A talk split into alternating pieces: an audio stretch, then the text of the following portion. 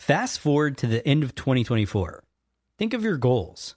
What can you do right now to give yourself the best chance of succeeding? If you want to learn a new language, you absolutely should get Babbel. Be a better you in 2024 with Babbel, the science-backed language learning app that actually works.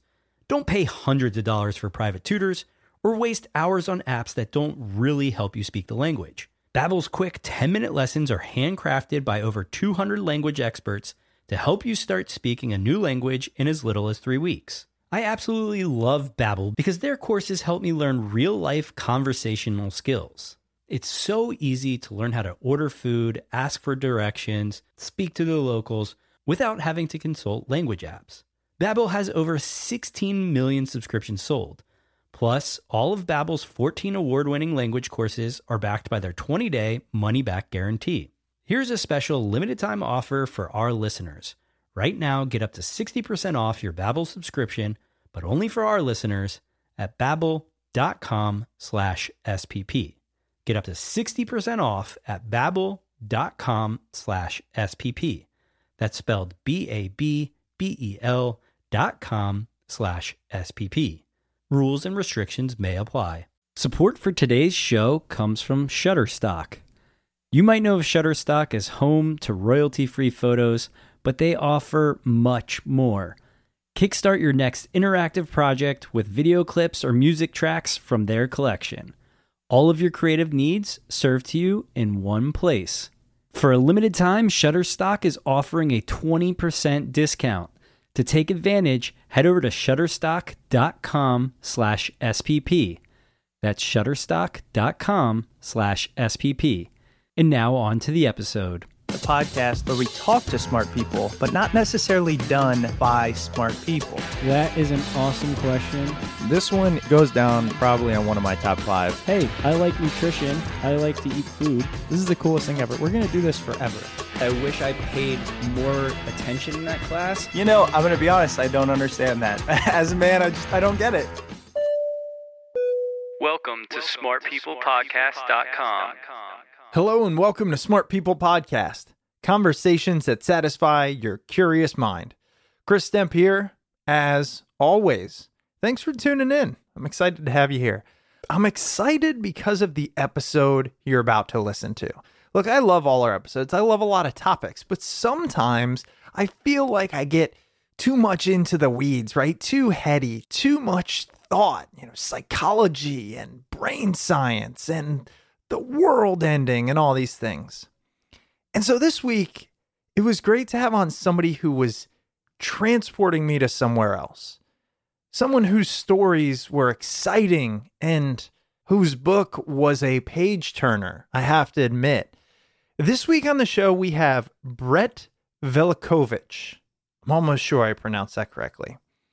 Brett is a special operations intelligence analyst. At least that's the title we have to tell you. If you want to know more about exactly what that means, you're going to have to read the book. But in a nutshell, Brett is pretty much the world's leading expert in drone warfare. For nearly a decade, Brett was at the center of America's new warfare, which was using UAVs or drones to take down the world's deadliest terrorists across the globe. He was just one of an elite handful in the entire military with the authority to select targets and issue death orders. And what he talks about on this show and in his new book is a never before told account of what the new way of war is, what we do with these drones. And you might be surprised that their main function is not to kill people. And we talk about that pretty early on in our interview. Also, I really highly recommend his brand new book. It's called Drone Warrior An Elite Soldier's Inside Account of the Hunt for America's Most Dangerous Enemies. This is one of those books I flew through in a weekend because it was just a page turner. I, don't know. It's like I said, it was fresh, it was exciting, it was quick, it was it was informative, and it opened my eyes to really what war looks like in the 21st century. It's also fun to hear things that have never been told before, to go behind doors that have never been opened. and to feel like you're on the cutting edge. And also, this book, Drone Warrior, was co written with journalist Christopher Stewart, who is a Pulitzer Prize winning Wall Street Journal reporter. Gonna hand this episode over to Brett. Listen, I think this is one of those ones that not only you will like, but your friends will like and your family on those car rides, when you're heading to the beach, when you're in the airplane. So tell them about it. Just a simple, hey, do you guys listen to podcasts? You might want to check this one out. That's it. Helps us out, and it's a lot of fun to grow the show. So, with that in mind, you can find us at smartpeoplepodcast.com. Sign up for the newsletter so you don't miss out on anything. And without further ado, let's get into this amazing story, this firsthand account of the new drone war, as we hear from Brett Velicovich on his new book, Drone Warrior. Enjoy.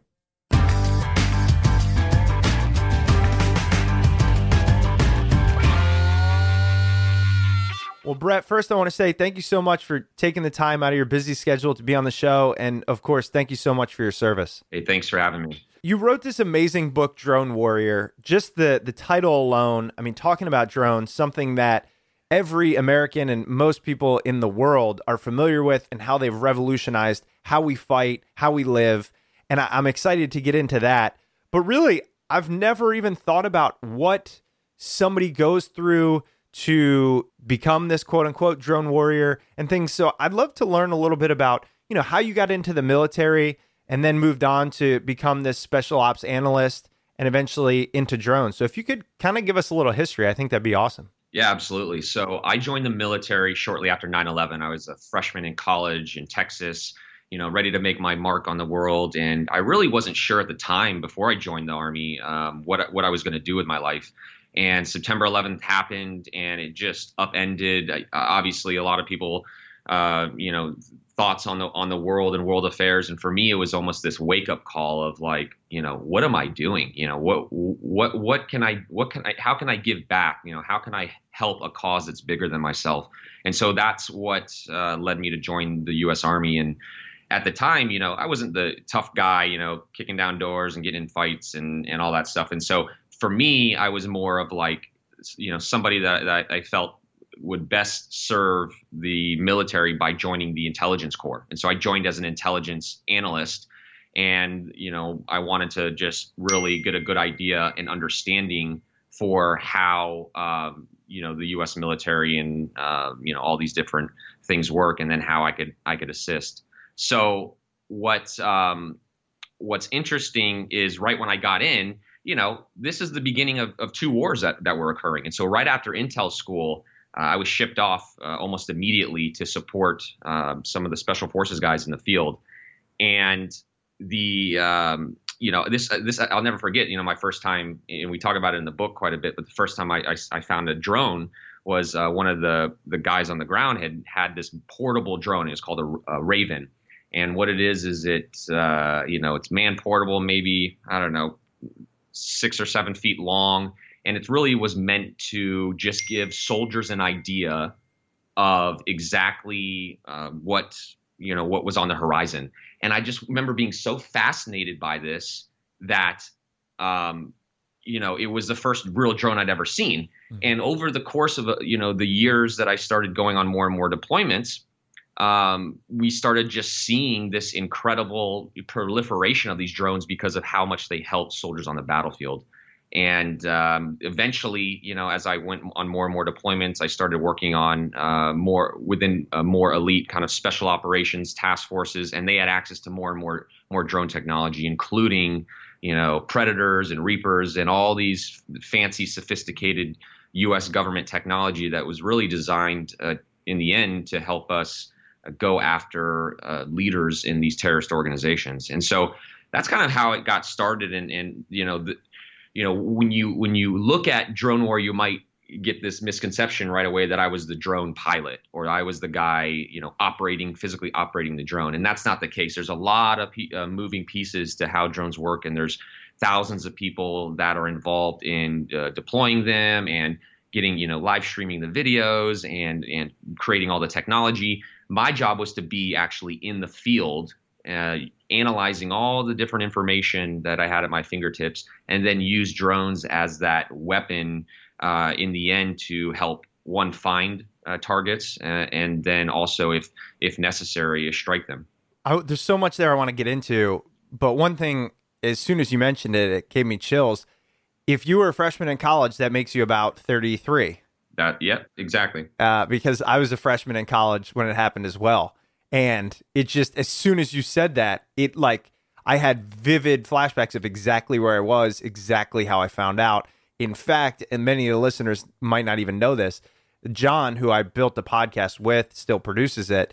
He was my college roommate. He woke me up and said, because we were we were uh, in the same dorm room. He said, "You got to watch this on TV." So not only did it bring that back, but it also made me think, man, I like I feel that I'm a patriot, but I didn't go join the army, and now you made me feel like shit about it.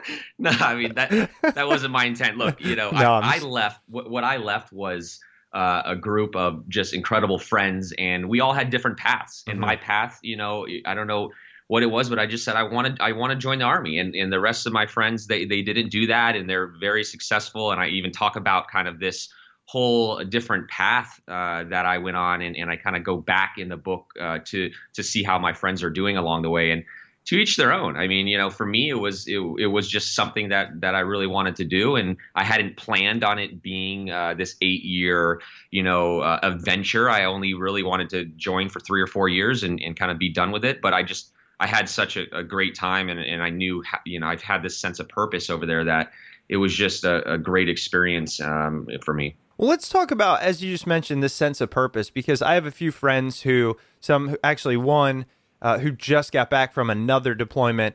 And I know in talking with him that sometimes that sense of purpose when you return is all of a sudden gone. And so I know this is something you talk about at the end of the book, and we're kind of skipping ahead, but since we're there, what is it like so that we have a sense as, you know, civilians of what's going on with our soldiers sometimes, maybe not in all cases, but upon returning and what we might be aware of? What what does that feel like? Sure, and, and, obviously every military member has has their own experiences, so I can only tell you, you know, uh, from my personal perspective. But I, you know, the work that we were doing, it was nonstop. It was very um, high stress. It was action packed. It was, uh, you know, rarely sleeping. Uh, in, in, this almost feeling of, uh, you know, you have the weight of the world on your shoulders. That America's counting on you to go over there and do a job and it's about something bigger than yourself. It's about saving Americans and others around you. And after a while, that you know, mentally for me, um, that's a pretty heavy burden, especially for someone that was young, you know, going into it. And a lot of soldiers you know, go into it very young. I mean, I, I, spent my 21st birthday in Afghanistan, you know, uh, drinking,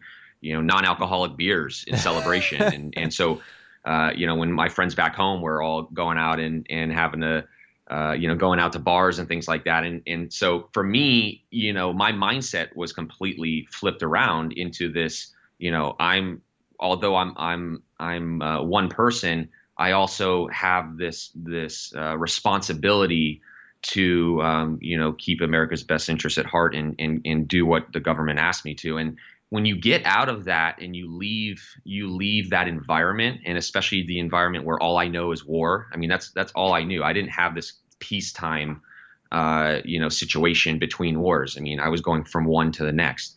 And so when you get out and you leave, you know, part of you wants to be done with it because you almost don't want to feel that heavy burden. But then you start to realize, like, wow, I mean, you know, you think about what we did and and the lives we saved and the adventures we had and and you start to you get into the real world and you you're almost lost you know uh-huh. and and i talk about that feeling in the book it's not this feeling of you know uh, almost what people might describe as this uh, PTSD and and you know some people it's a that's a horrible horrible thing. For me it was more this feeling of you know what am I going to do that's better than this? And I'm still relatively young. You know when I got out I think I was 26 or 27, 27 and I still could could have a whole nother career. And mentally, I was just uh, you know uh, you know psychologically drained because you know for the last eight years I've been fighting fighting war, and now I'm kind of in the civilian life. Um, and it took a while to get used to that. I mean, my wife definitely helped out with that transition because she wasn't she wasn't there with me in the in the military, so luckily she didn't have to go through that. And so it was easier to help to help with that. But I, I think the support network one is is incredibly important for soldiers returning home. And um, but no, there is definitely this mental uh, uh, toll that comes from you, know this this environment that that soldiers live in overseas. Absolutely. On that note, what skills have you learned along the way that have helped you deal with some of the mental stressors you you were experiencing? And you know, because I'm wondering for all of us, I mean, of course, we don't face life and death situations, and actually. It's one of those things that sometimes people will say if you're stressed out, they'll say, well, it's not like it's life and death, right? And yours actually was. So, for somebody in that experience, what training do you get? What skills might you be able to pass along to people listening that helped you cope before, during, and after? Well, the military does a great job of creating uh, these programs, and there's always room for improvement, of, of course, but they, they do a great job of creating these kind of family support networks, and they have programs for soldiers that are returning home to kind of reintegrate. So part of part of that is designed so um, it, it's it's it's designed to kind of help you mentally uh, uh, extract yourself from that environment. Um, but there's always always more that can be done. But from a training standpoint, um, you know, our our mindset was very much, um, you know, you can sleep when you're dead type of mentality, and there really wasn't much disconnecting. I mean, when you think about when I came back from these deployments, uh, I would be 50, 60 pounds lighter. My face would be ghostly white. You know, they were calling me Casper. My family didn't recognize me. Uh, and and the guys that are doing this work that are hunting down America's enemies, they feel the same way. And it's almost it's you almost kind of forget about this. Uh, you, you, know, you're there to do a job. You're not there to uh, decide. You know. Eh, what's right or wrong? You're not there to to decide, um, you know, strategic strategically what the U.S. should be doing. You're you're there to to go after these these networks. And so, in terms of like just learning that you almost have to just uh, take your mindset away from this idea that um, uh, that you're going to be okay after all of this. Uh, it doesn't matter. You, you know, you're there to do a job. Wow, that's uh, that makes sense, but it's also eye opening. I want to get back to now where it started and what you mentioned. A lot of people don't realize that you were actually on the ground, and that was something that even I, going into the book, didn't wasn't aware of. I assumed from the very limited knowledge I have that you were in some office in I believe um, Vegas or Nevada somewhere, which is I think where they fly a lot of these out of. Please correct me if I'm wrong.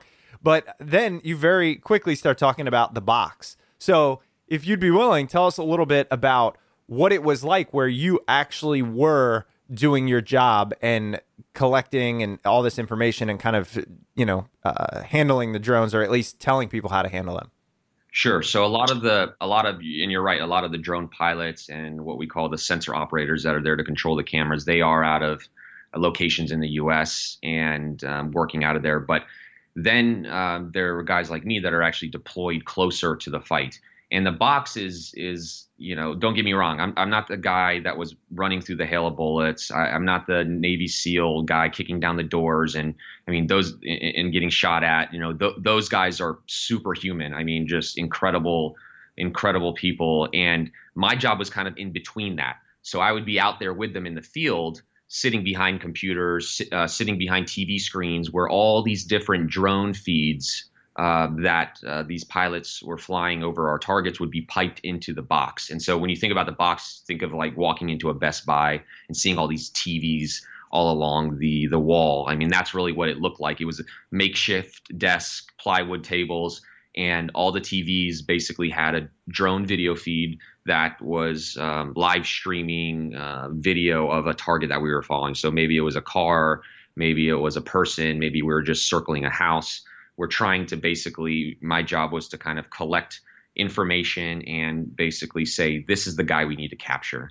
And then i would hand that off to the um, people that you know the, the the tough side of the house that's there to go and, and get these guys and and get you know uh, uh, rescue them and, and make everyone safe. And what what i think will be surprising uh, to a lot of people when they read the book is actually how uh, little we use the drones to strike. And i think when people think of a think of a drone, they think, oh, you know, you're just launching missiles all the time with it. And the reality is, is like 99% of the time, we're actually capturing uh, our, our, targets because terrorists are worth more to us alive than they are dead because they can provide additional information and vital data that we can use to then go get to the next one. And so it could be, you know, it'll be surprising to kind of see this different side of things uh, when when people pick up a copy. Today's episode is brought to you by Casper Mattress. The Casper is an obsessively engineered mattress at a shockingly fair price. Supportive memory foams create an award winning sleep surface with just the right sink and just the right bounce. Try Casper for 100 nights risk free in your own home. If you don't love it, they'll pick it up and refund you everything. Casper understands the importance of truly sleeping on a mattress before you commit, especially considering you're going to spend a third of your life on it. Casper offers free shipping and returns to US and Canada, and with over 20,000 reviews and an average of 4.8 stars, it's quickly becoming the internet's favorite mattress. As a listener to Smart People Podcast, you can get $50 towards any mattress purchase by visiting www.casper.com slash smart and using offer code SMART. That's www.casper.com slash smart and offer code SMART. Terms and conditions apply. And now back to the episode. That was something I wanted to discuss with you because that was another thing that was surprising to me. I just assumed, again, why not? You find them, you don't have to put anyone in harm's way. Let's drop a missile on them and, you know, call it a day. Now, that sounds cruel and crude, and I don't mean it like that, but just in the sense that that's what I thought drones were for. But in fact, it's very much about gathering information and uh, watching and so, right. what is the mindset going into it? Given that you had all of this information, what are you looking for? And what do you believe the greatest value of drones are? That's a great question. The, the way the way I think about it is I, I look back to the history of how we've fought wars for generations. We've been killing the enemy, we've been fighting wars, and generally, you know, you really the, the, the soldiers and the infantry guys that are going out there to to fight on the battlefield, they they don't necessarily know much about their enemy. Okay, they just know that those guys are coming to kill them, and if they don't get them first, then then they're gonna they're gonna lose. And what drones bring us is never before have we had this capability to know so much about our enemy. Okay, Never before have we had this ability to understand uh, what these guys were going into. Uh, the infantry guys, when they're um, you know doing a route patrol or they're about to go conduct a raid on a house, and the that's an incredible thing. And and I don't. It's gonna. It's changed the way wars will be fought for generations. And now when you when you see operations taking place against uh, you know ISIS or or you know name the terrorist group that the U.S. government's going after. There's generally a drone that's that's either overhead before, during, and after to help out uh, the guys on the ground to help save lives. And so that's um, that's an incredible thing to have, and it's it almost it makes soldiers feel safer knowing that um, there's air support being provided to them. And so in the end, when it comes down to it, you know, the drone is really there used to provide uh, intelligence information that that maybe we're looking for to fill a missing uh, piece of the puzzle. So maybe maybe I know that uh, terrorist X we're going after uh, is known to frequent this particular restaurant on on this particular corner, but I don't know when he's when he's there. You know, uh, I have no idea when he shows up. I just know that he likes this one restaurant. So what we do is we park that drone over top of that restaurant for for days sometimes or hours and we sit there and we we just watch and we wait and we wait until we see something that um, basically confirms the information that we had at our fingertips and then once we you know find that guy uh, based on the information now we're following him around and we're we're studying him and and there's different decisions and sometimes you might have two or three drones stacked on top of each other watching different angles or watching different targets but really what it is is it's it's giving us this information so that collectively our group can make these decisions on what to do next. Do we go that same night, capture the capture the guy? You know, maybe he's getting ready to you know fill a whole truck full of explosives and drive it into a military base, or maybe he's going to you know kill innocent you know women and children. You know, and, and we have to get we have to get to him quick. Or do we sit there and watch him for the next two weeks and let him lead us to all his friends that are also doing the same thing? And so you're making these very uh, quick calls, uh, and it's a it's just an interesting process that takes place very quickly among all the guys that are doing this. You know, you mentioned you're making these quick calls, and they are they have extreme significance. But I can imagine in that same time, there is so much downtime. And by downtime, I don't mean you get to just go hang out and play ping pong. I mean, you're watching a screen with nothing really interesting happening. How do you balance the hours, days of monitoring nothing and then the quick must be made in a minute decision? How do you balance that? Well, for us, you know, it's it's it's not you know i'm not just sitting there staring at it at, at one screen. It, think of like multitasking at the doctorate level okay? Ah. so i might have a drone that's just maybe a guy went to sleep he went to, back to his house and the, and i know he's going to be in there. But we're getting so much information data intelligence reports um, uh, you know thing other tools that we're doing. So we're our mind is moving like in overdrive constantly. So there really is no downtime. I mean, when when you're not watching the screen, you're basically trying to find the next guy. You're trying to figure out, okay, once that you know this guy's pretty much done, now who's the next one we need to go to? And so, uh, you know, w- there were literally guys in in the in these the organizations I was a part of that would have beds built next to their computers so that they didn't have to worry about going back to the room to get sleep because that was too far to walk because they didn't want to miss something or miss some report coming in that might help them fill a missing piece. You know, we would have the few times we did sleep, we would have uh, the live drone video feed piped into our room. So we'd go from, you know, CBS News to the live drone feed, uh, falling asleep to these guys and watching them. And you become obsessed with that. You become mm. obsessed with not missing anything because you know if you know if your if your team you have this feeling that if your team doesn't find this guy you're going after and soon that he lives another day to to cause uh, you know innocent lives to be lost. And so there really is not many times when you're you're you know in at least in my position where there is this downtime. It's more just like okay what's next? All right that's fine. He's just sitting there you know, doing his thing. He's having a cup of coffee. Who are you looking at on this on this drone feed? You know, and so it's this constant process of like hunting. This just struck me, but I know that I noticed the effects when I moved from one computer screen to two. Like it's noticeable, right? I now right. have shorter attention span. I now have 10 tabs open or 20 tabs open instead of three.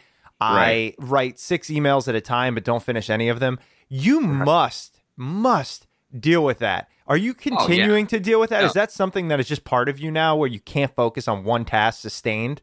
Oh God, I mean, you have no idea. It's like it's like, you know, we have four four computer screens up, we're analyzing different things and then we got the drone feeds up and then we got people talking to us, calling us, you know, commanders asking us what's next. We got so many things going on that uh, you know, I, you know, it is really it is really that like video game generation that yeah. is like best suited to to do a lot of this work because you're so used to just like switching from one thing to the next to one computer screen to the next. And and uh, it, you know it's it's a it's a crazy environment but um, it's exactly you know kind of like you described where you're just you know you you almost can't you can't rest because you rest you rest for a second and you feel like you know you're not doing something. Man the effects that must take. I, I can't even imagine um, I want to ask you, I want to get a little specific and, and give people a view of the book. So, the first question I had for you was Do you have a mission that stands out to you that you're most proud of? Well, I mean, collectively, I think I'm proud of just a lot of the leaders that we ended up putting in prisons um, over the years. And a lot of these guys would have been the same folks that were, you know, basically leading ISIS now. And so collectively, I'm very proud of that. But certain mission, one mission that I'm particularly proud of is um, helping rescue this girl who had been kidnapped. And one of the things we talk about a lot is this you know, there's only so many of our teams that exist and so many drones that exist. And so when we are hunting guys, we're going after the worst of the worst. Okay, we're not going after some guy that stole a pack of cigarettes or something like that, or uh, even we're really not even going after the guys that you know put an IED in the road. We're going after the people that that you know planned these things. We're going after the people that they're the they're the minds behind it. They're the leaders that are controlling it because they're the most uh, important. And so in doing that, there's a lot of I mean there there was no shortage of terrorists for us to go after. Let me put it that way. Um, in guys that were trying to kill Americans, trying to hurt hurt people, and so. But our job is to go after the worst of the worst. And you can imagine, you know, these people have killed tens of thousands of either Iraqi civilians or or you know you name it, and those are the ones we're trying to find.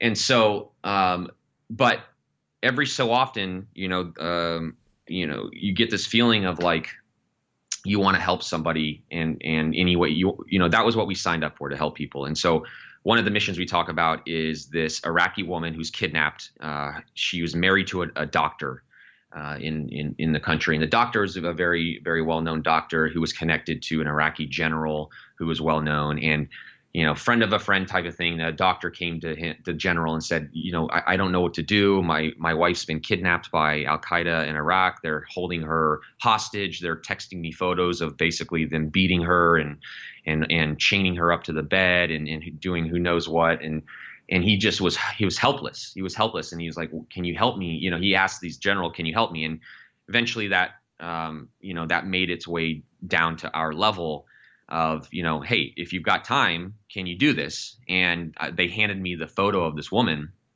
And you know the, my first thought process was like no we don't have time. Like we've got more important things. Like there's a ton of there's a ton of people that are being kidnapped all day long and killed all day long. Like right. people are dying every day. We where our job is to go after these bigger guys.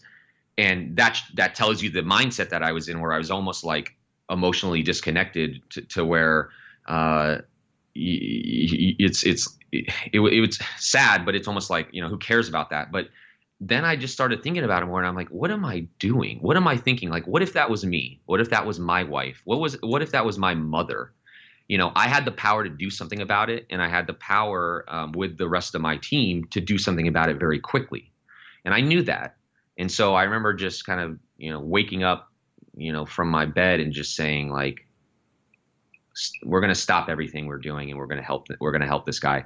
And so we basically pulled the drones off of the other targets that we were following and we said we're going to find this girl. And um, that same night we found her. Um, and wow. you know uh, through a lot of the tools that we have to hunt. And we found her in a house surrounded by you know Al Qaeda and Iraq guys and we knew that she was inside definitely inside the house and then the guy the the guys on the ground the assault force went in you know kicked down the door arrested the the guys and found her chained to the bed and and, and rescued her. And and it was it was one of those like good feelings of like you know you can you know even though there's this bigger purpose to it all um, even saving one life is like kind of the point of it. And um, you know knowing kind of how good the people are around me at, at doing this i knew that uh, it was it was one of those good news stories that that that we needed. Yeah, it's like the win. You know, that's that's the win, the very tangible,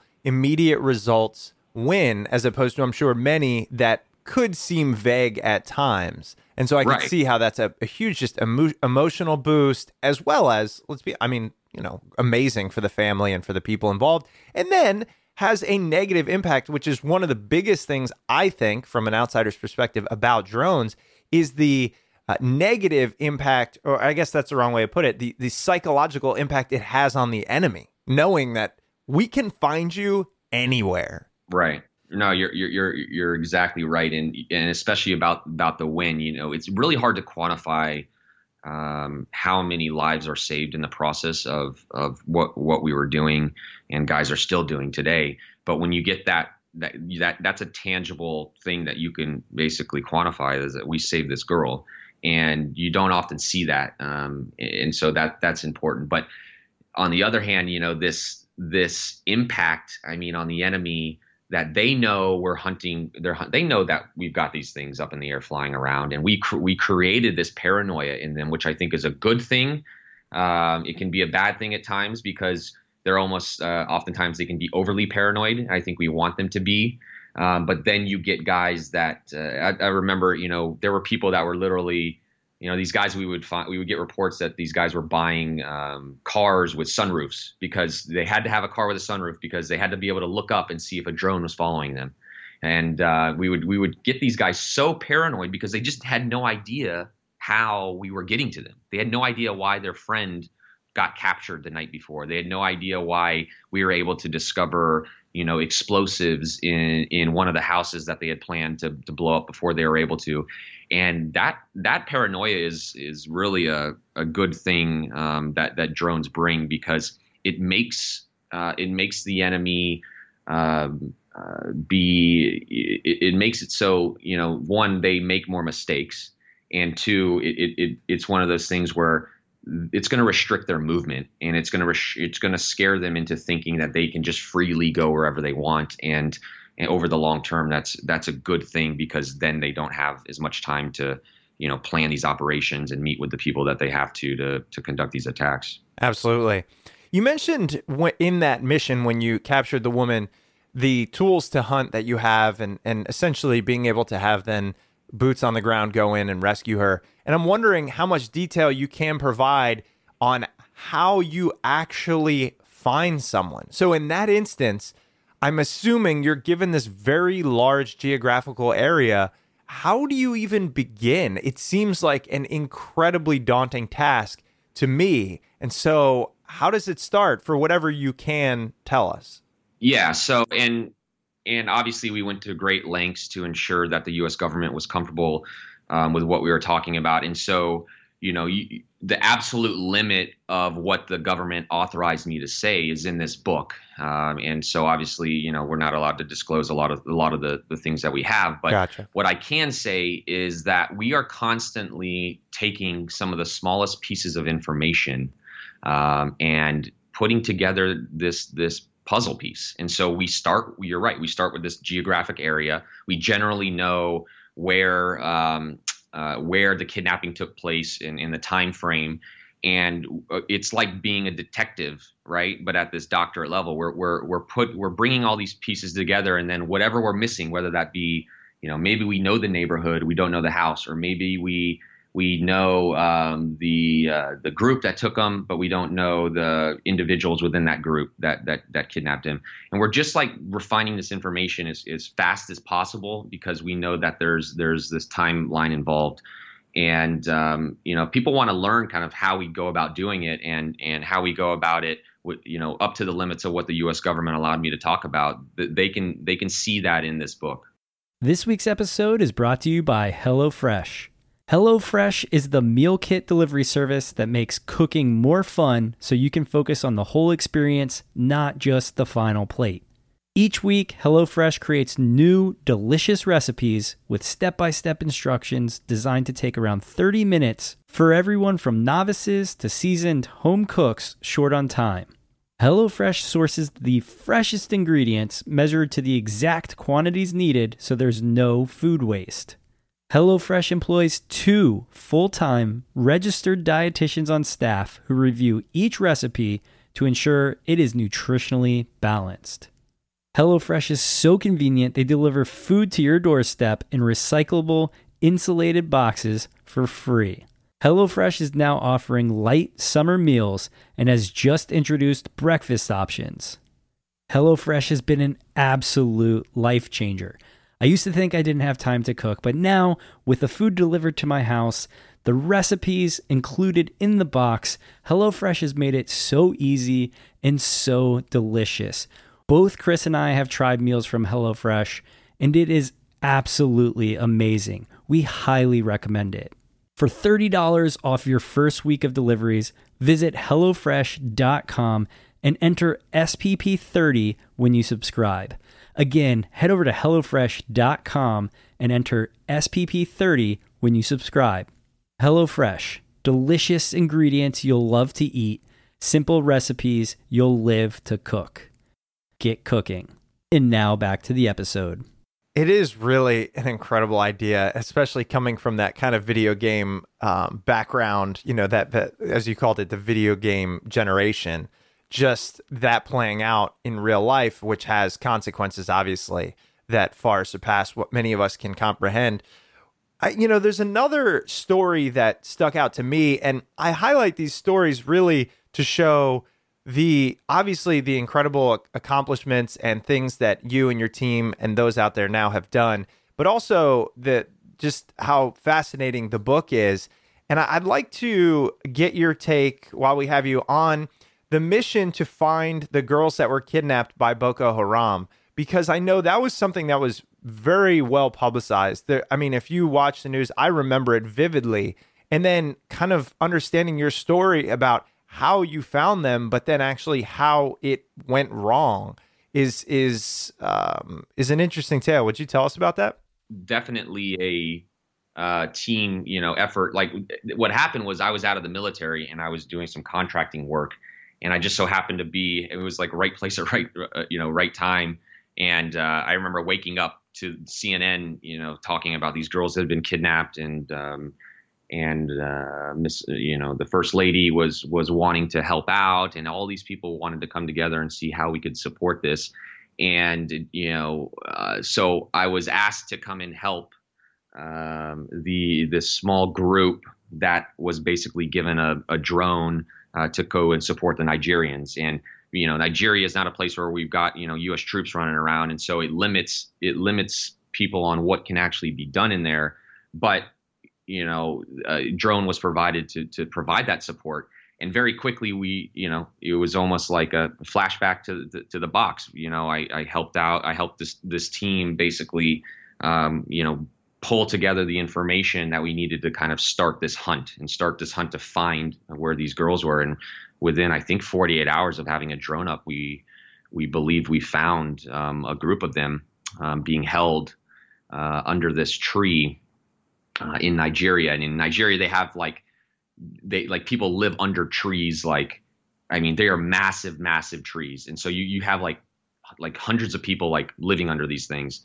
If that makes sense, so it's almost like the, the we call it the tree of life. Hmm. You know, uh, if if you think about uh, that, and the and this really kind of goes to the point that if you don't have you know soldiers on the ground or you don't have a strike capability um, or authorization to you know finish or to go after these targets really um, you're kind of just gathering information for the sake of doing it and in this case the information was provided to, to nigerians you know photos basically saying hey we believe that these are the girls and they're right here and right now.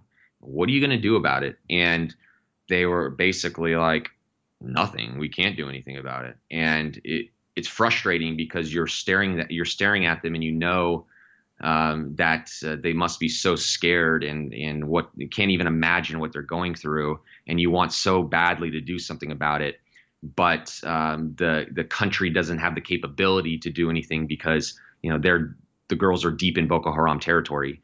And um, you know, if it was the U.S. government, they would have gone in and conducted a rescue operation, and and they would have done everything they could to save their lives. But now we're dealing with another country, and and we don't you know we can't tell them what to do mm-hmm. um, and so it, it, it's it was frustrating uh, especially for the guys that were involved um, that were spending you know like not sleeping basically you know trying to help uh, this mission and that's one of those things that just blows my mind that because I'm so used to being in America, right? We can go anywhere, we can do anything if we have to. I'm not saying it out of anything other than if it's necessity, but and then in this case, you did it, right? You did something that we were all, I mean, watching on TV, like, where are they? What's happening? And then it was a government that is impotent in that environment due to the strength of Boko Haram. That's just crazy.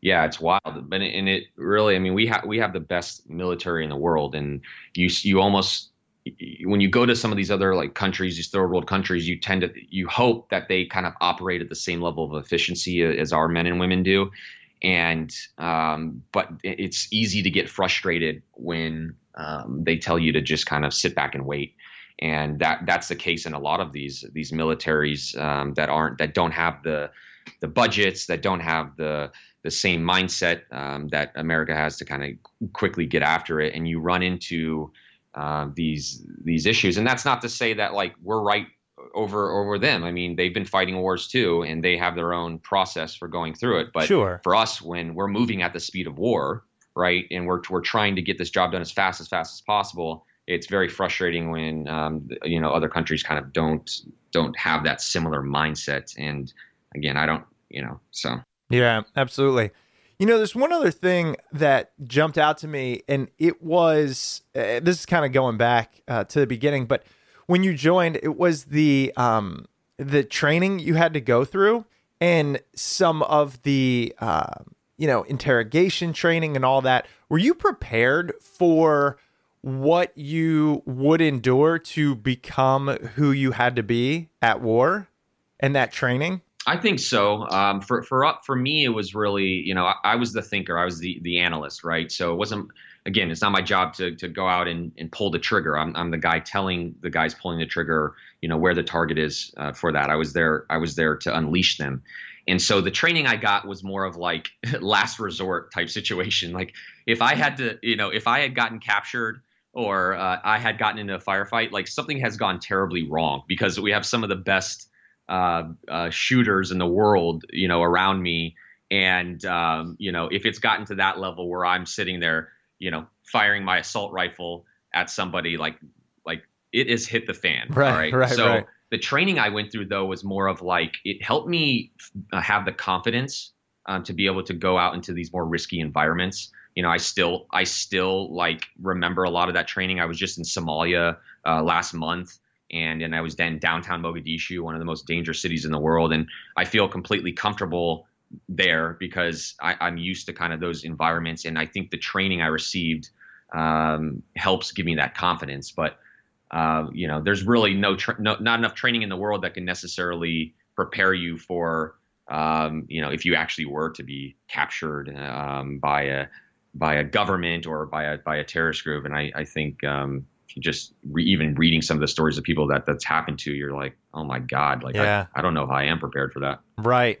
You know, one question that that jumped out to me and kind of continually does as it relates to military progress and new innovations is what happens when everyone has drones? Well, it's it's dangerous. I mean, I think it's like what happens when everyone has nukes. Exactly right. right. You're giving people this this uh, capability to um, move to different boundaries. You know, you're not restricted to your kind of area that um, that you're operating in, and especially what what's concerned me as of late, and the in the U.S. military still has they still have hands down the best drone capability that exists. They're constantly spending money on the tools to make the drones safer, more precise, fly longer, fly higher, be quieter when they're up in the air. And um, we we have the best drone capability of any country currently, but others are catching up. Um, you know, they're they're they're stealing the technology or they're they're um, you know remanufacturing it. Um, but what scares me is more of these non-state actors uh, that can get their hands on more of the commercial side of drones. And now you're given uh, basically a terrorist group that can get their hands on a, you know, drone for a thousand dollars. That you know the sim, you know so the type of drones that I wish I had when I was in the military a, a while back. Hmm. And that to me, going forward, um, is something that I don't know if we have the best handle on yet, but I know that people are working towards being able to do something about it if if a, uh, a terrorist group was to look at weaponizing these more commercial drones. Yeah, I guess that's the the race of war, right? The race of innovation and trying to stay ahead of what we create. I mean, I don't know the answer. That's why I, I want to get your take on it. Brett, the last thing I, I want to ask you is, you know, you came home and I'm sure you you had this sense of mission and you had these skills and you parlayed that into and and I don't know much about this aspect, but uh, utilizing UAVs to help wildlife conservation. Could you tell us a little bit about that, how that came to be, and what you're currently doing with that? Yeah, sure. So for me, you know, there were a few years when I was out of the military that again I was kind of lost and looking to to you know find that purpose again.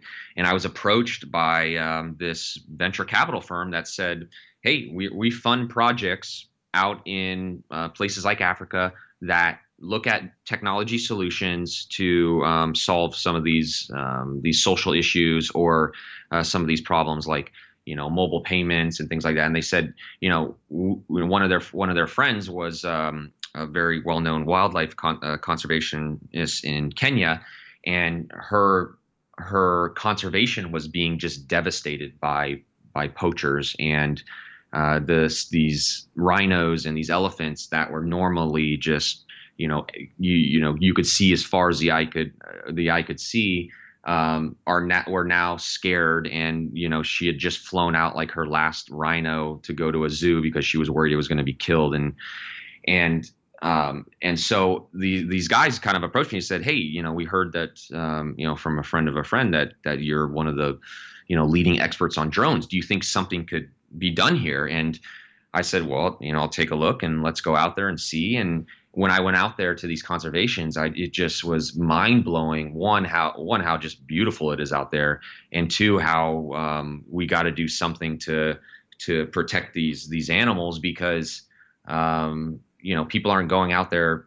You know, tourists aren't going out there to stare at grass all day, and uh, these are these are some of the foundations of our, our civilization out there. Uh, so we created this project called the African Eye, and the whole idea was to take some of the same government drones that uh, we had, I had used in the military because you know you really need need that type of stuff, and help augment the anti-poaching teams that are already out there in the field um, that have been there for a while, and and give them the technology solutions. And when you look at poaching, it really is kind of like an insurgency, but it's, it's an insurgency at a rudimentary level. These guys aren't Al Qaeda trained Right. people that know we're hunting them down. I mean, these are literally guys in the bush that are looking across the horizon. They're using spears and bow and arrows and poison tipped darts, you know, to to kill elephants. And so it's it's uh, rudimentary, rudimentary enough to me to where it's like this is a problem we can help fix. I think pretty quickly if we can find uh, be on the offense, which is what drones do.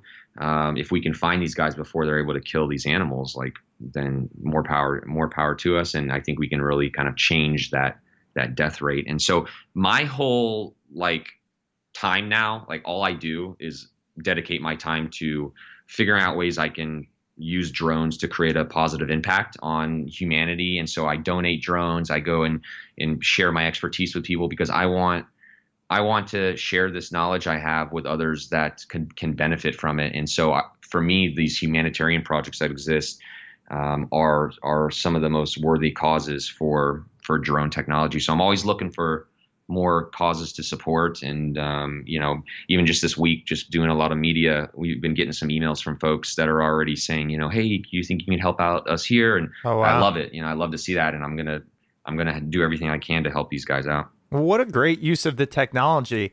Brett, I, I really appreciate your time. The book, again, is Drone Warrior An Elite Soldier's Inside Account of the Hunt for America's Most Dangerous Enemies. I read it. It's a fantastic read. Thanks for putting it out in the world and thanks for your service. Um, I'd like to give you a moment to, to tell our listeners who are interested about this, you, what you're doing, um, maybe if you're on social, eh, anywhere we can find you. Sure. The the best place if you're if you're looking to buy the book, just go on Amazon um, right now, and, and you can purchase Drone Warrior.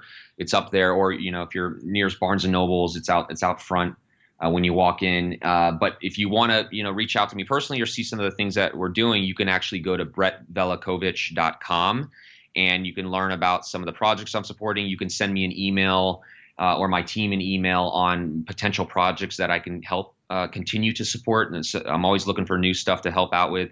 Um, and then Twitter, it's the Drone Warrior on Twitter, and it's the Drone Warrior on Facebook. So look me up, and um, you know, happy to hear from listeners out there. Great. Well, again, Brett, thank you so much for your time. Really appreciate it. Thank you, sir. All right. Good luck. All right. Thanks. Welcome back. I hope you enjoyed that episode with Brett Velicovich. His book, Drone Warrior An Elite Soldier's Inside Account of the Hunt for America's Most Dangerous Enemies, can be found at your local bookstore and on Amazon. And as always, if you decide to purchase Brett's book or anything else on Amazon, please make sure you do so through the Smart People Podcast Amazon link located at smartpeoplepodcast.com slash Amazon. It's a free and easy way to support the show as it adds no extra cost to you. When you click the link, you do your Amazon shopping as normal, and we get a nice little kickback from Amazon. It just helps keep the lights on here at Smart People Podcast. If you're looking for other free and easy ways to support the show, head over to iTunes and leave a rating and review over there. If you'd like to reach out to the show, you can email us at smartpeoplepodcast at gmail.com or message us on Twitter at smartpeoplepod. To stay up to date on all things Smart People Podcast, head over to the website, smartpeoplepodcast.com, and sign up for the newsletter over there. All right, that's it for us this week. We've got some great interviews coming up, so we will see you all next episode.